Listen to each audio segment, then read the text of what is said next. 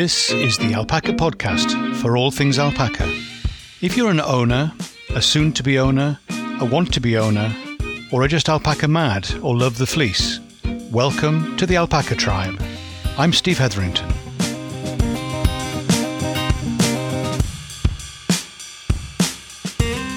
Hi, Steve here, and welcome to the podcast for alpaca people, where we aim to foster confident and fulfilled owners of happy and healthy alpacas. And I hope that's you. So, this week, uh, we're still talking babies and just giving you an update on what's been happening in the valley with the alpacas, etc. And I hope you enjoy.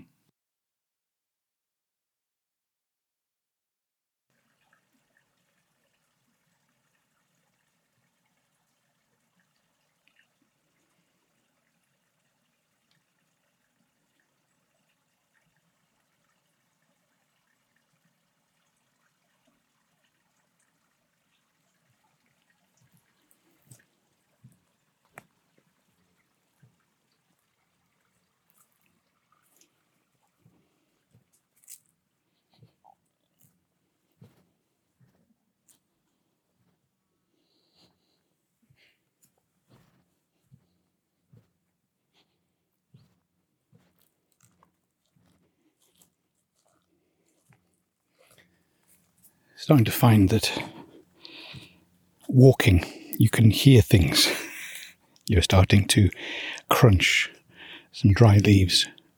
I think it's mainly because of the dry weather. We're starting to lose some of the leaves early, but we are at that time of year where it starts to happen. There's a bit of end of season, start of new season feel about things. It's a funny shift between the two, but there's definitely something going on. There is some change, some change at foot, some change happening. Seen more fungi growing, fruiting bodies of various, mm, some mushrooms, but some toadstools. Subtle difference, I know. And it's the kind of the tail end of the fruitful season, so we got a lot of blackberries. Not all of them black yet, but they're moving that way. We've had the black currants. Well, I say we. The blackbirds enjoyed most of the black currants. I did pinch a few as I walked past.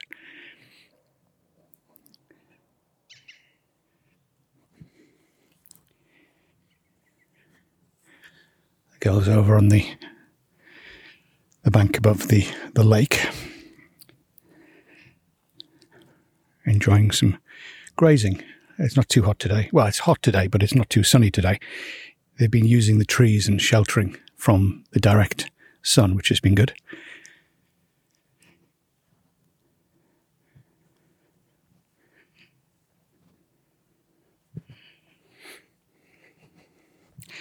It's interesting to know what it is that you're seeing.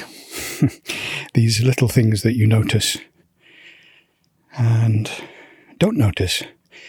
We've been hearing a lot of foxes at night um, some of them really loud.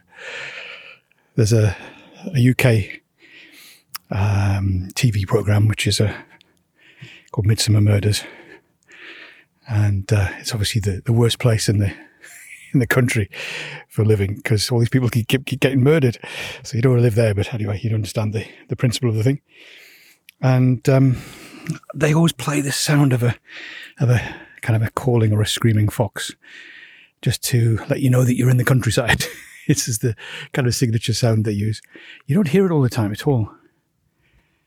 And sometimes at this time of year is when you do hear them. And they're really quite noisy. I've got someone who's piqued their interest just by, by sitting down on the edge of where they were. So Tabitha's coming to see me. Oh, Tabitha.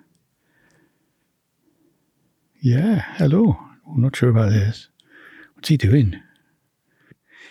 So we've uh, seen little in terms of direct seeing of a fox, but we have seen evidence, seen the, the places where they, often on a stone or somewhere, that they'll they'll produce a marking territory, kind of.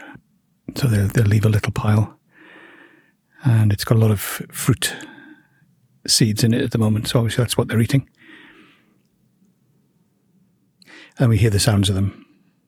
But we we had a, a dead heron which we found in the car park the other day. It's very strange. Um, not quite sure what's what what would actually take a heron. What would actually kill a heron? I don't know. It could have been that they they'd been fighting or something and got injured. But anyway, whatever the reason, we have a dead heron. But it seemed to be in a strange place. It could have been that the, the fox kind of scavenged a bit and dragged it somewhere and got disturbed. Oh, moorhen. So I'm now being stared at by Gwenllian, who is last year's baby from Hermione. She can't quite work out what is going on. What's she sitting? She wants to look at my feet now. She's staring at my feet. So they're nicely relaxed, and there's a whole whole pile of them. Sadly, just after the recording, the day after, um, last episode, and I'd mentioned the alpaca's cria that we had, and mentioned Rebecca. Um, sadly, we we lost her overnight, and she hadn't been doing too well. I did mention I was watching her, and she was seemed to be feeding, but but it was Talia again, and she lost her cria last year. Well, last year it was fly strike between the toes, which is so unusual. Uh, and this year, no real reason, no real cause that we could identify. And then just the cooler temperature, colder temperature overnight was just slightly too much for the little body, and she she didn't make it. Really tricky. Um, so, is it something to do with Talia and her milk, or feeding, or the kind of cria that she produces? So, you're seeing something and you're trying to interpret it, trying to make sense of it, but it's not automatic connection between one thing and another. So it's tricky to know do we try again or do we leave her? Well, we're not going to be mating till the spring anyway, the earliest. It's too late in the year now. So, yeah, hmm, tricky one. We shall see. Hello, Nidian. You come to work out what I'm doing here. Thank you. He's a tricky one, this one, because he's so bright and inquisitive and a bit pushy.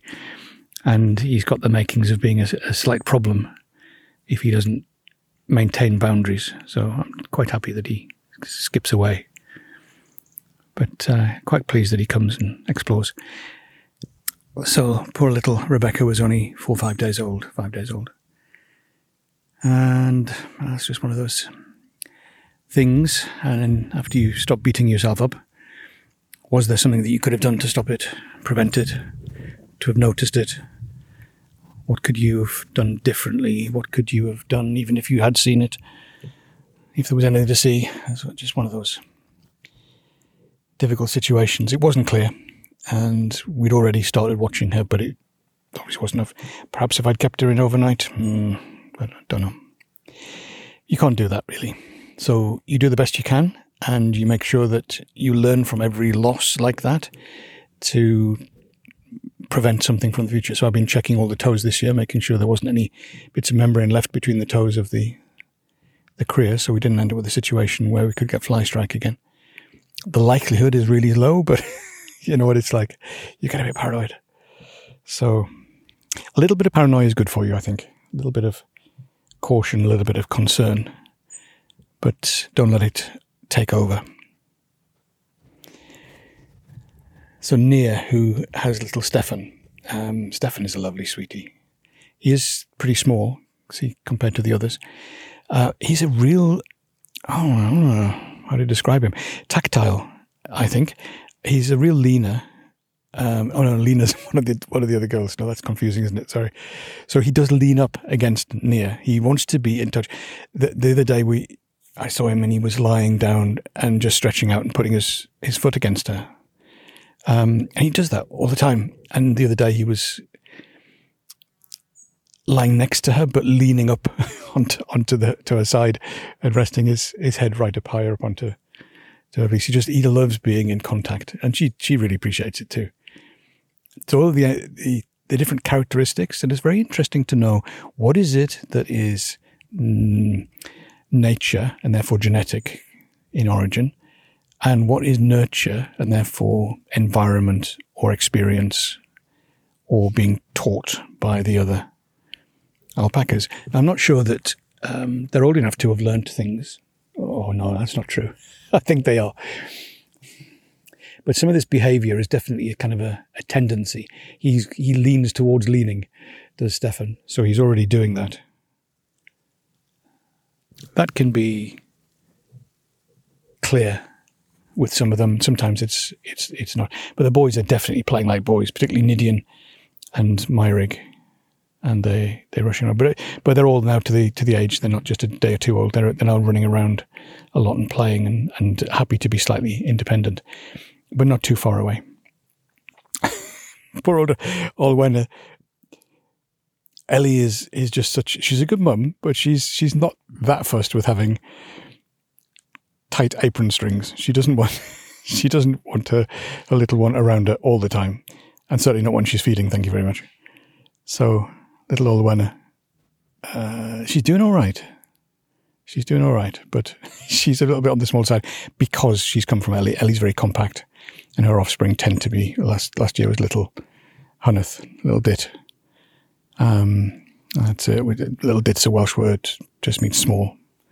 It's an affectionate kind of term for a little thing, a little one. So dit. So therefore, Olwen is going to be small. And uh, there's a little bit the, on the fleece that's a little bit straight. So particularly on the main part of the body to the lower part. Um, I think it's going to change as she gets a bit older, but at the moment it's it's very definitely there, which is useful because you can identify because they're very similar colours. They're all a little bit off white, apart from Tabitha. Now Tabitha's nice and bright white, that's Rosalind's baby. A long time waiting for that one. She's uh, definitely found her legs and she's she wanders around, but she stands out very bright white. And they're working well together, the mum and, and Tabitha. That's good. And then the others, we got some very definite. I mean, uh, pearl is such a beautiful color.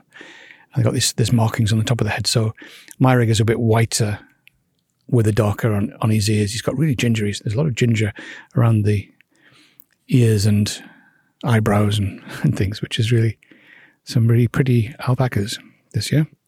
So the last three that we're watching, we're kind of moving to the point of giving up on. But just keeping an eye just in case. But there's no sign. Uh, Amelia, particularly, she talks to her baby for two weeks before she gives birth, and there's just no sign of that this time around.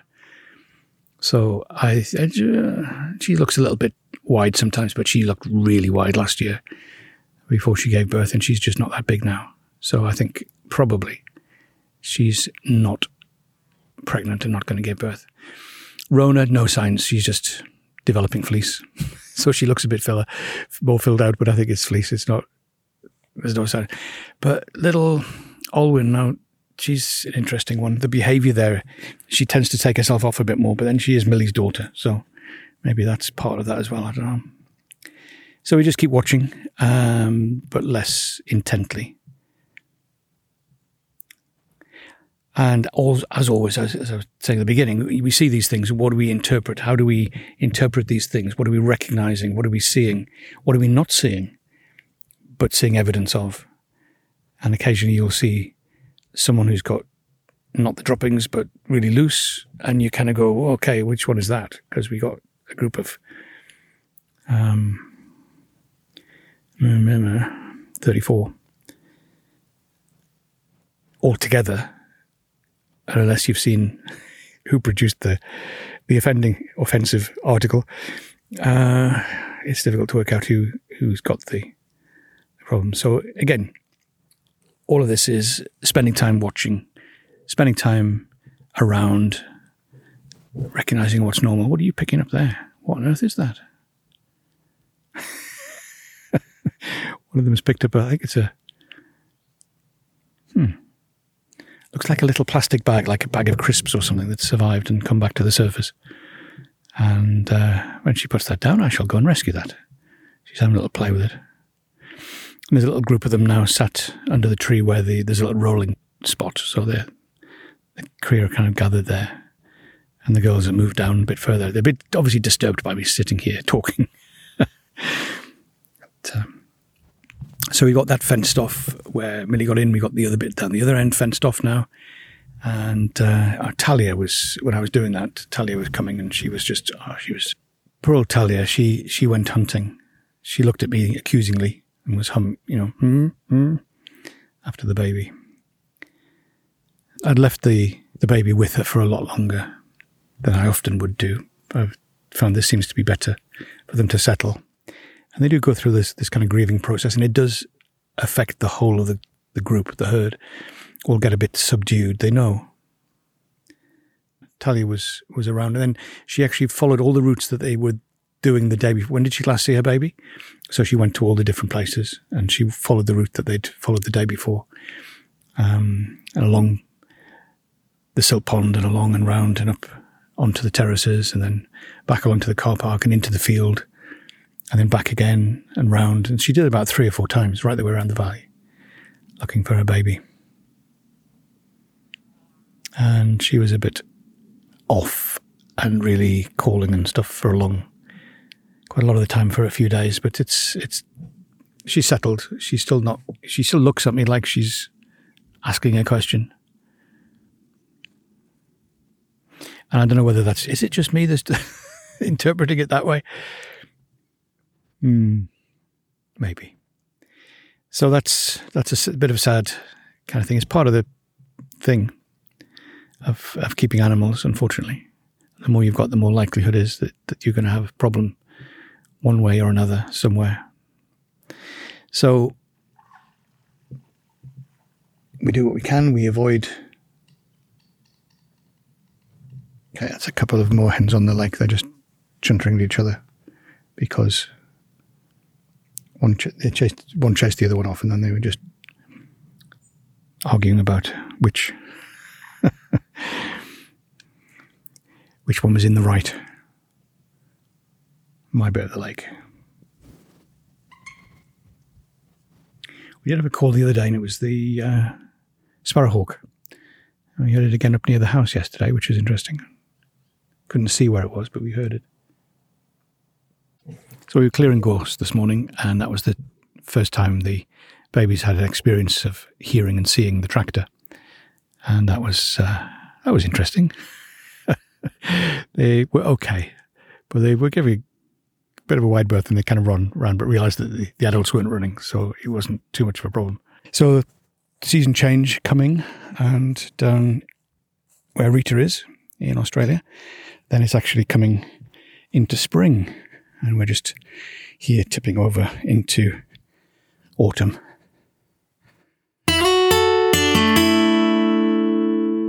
Well, there is plenty going on. Some of it feels like it's in slow motion, but there are things for us to be watching out for, things for us to be doing, and there's always something of interest in one corner or the other. So, if you can, go spend some time with an alpaca. Bye for now.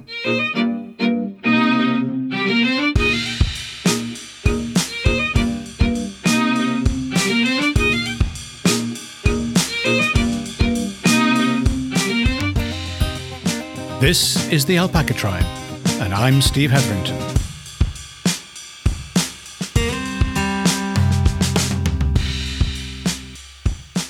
Have a great day.